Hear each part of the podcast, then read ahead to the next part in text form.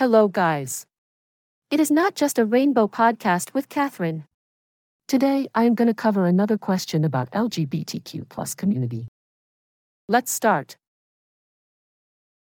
The beautiful town of New Hope, Pennsylvania, is an oasis of progressiveness and creativity, proudly honoring LGBTQ plus identity and history. With its warm welcome of all, visitors can't help but feel a sense of inclusion and acceptance here. A rarity among small towns, New Hope has been a place of inclusivity since it was first discovered in the 1940s and has remained a safe haven ever since. New Hope has been a melting pot of cultures and lifestyles since its conception, with a long history of artists, performers, and travelers who all came together to create an eclectic mix of people. This vibrant past has shaped the present of this charming town, which now includes a buzzing theater scene and an array of handmade shops. It has also been an important destination for LGBTQ plus travelers since the 1940s, making it an ideal home for queer stories. This year, the Creative Hope Initiative, created by production studio Traverse 32, will be showcasing queer stories from the area of New Hope, Pennsylvania.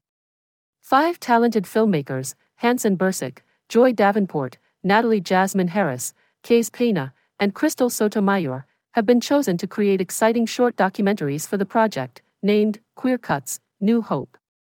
This is a great chance to gain insight into the lives of the local queer community.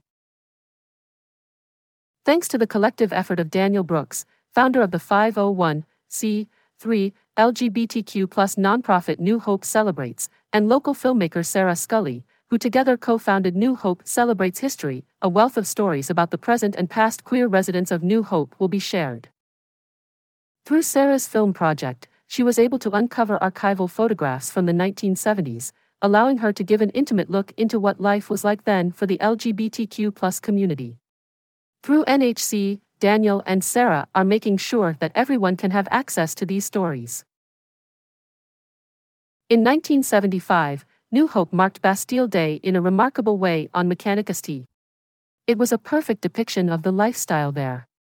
Sarah describes it as this Mechanic-St medley encapsulates the vibe of downtown New Hope in the 70s, a laid back small town with the urban chic of a big city where people of all ages, regardless of sexual orientation, would gather together to have an amazing time at outdoor restaurants, block parties, and the now extinct Chez Odette's, which is now the Odette's River House Hotel.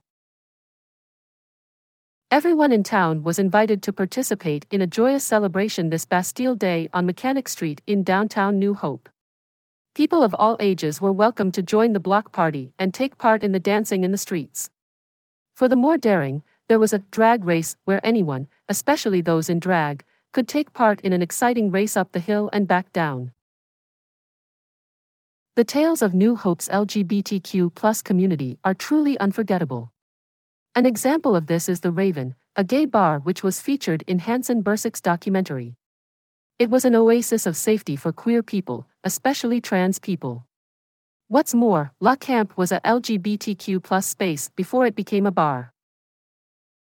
Sarah nostalgically recalls, La Camp was a place of acceptance and joy for many members of the LGBT community before it was sold and transformed into the Raven.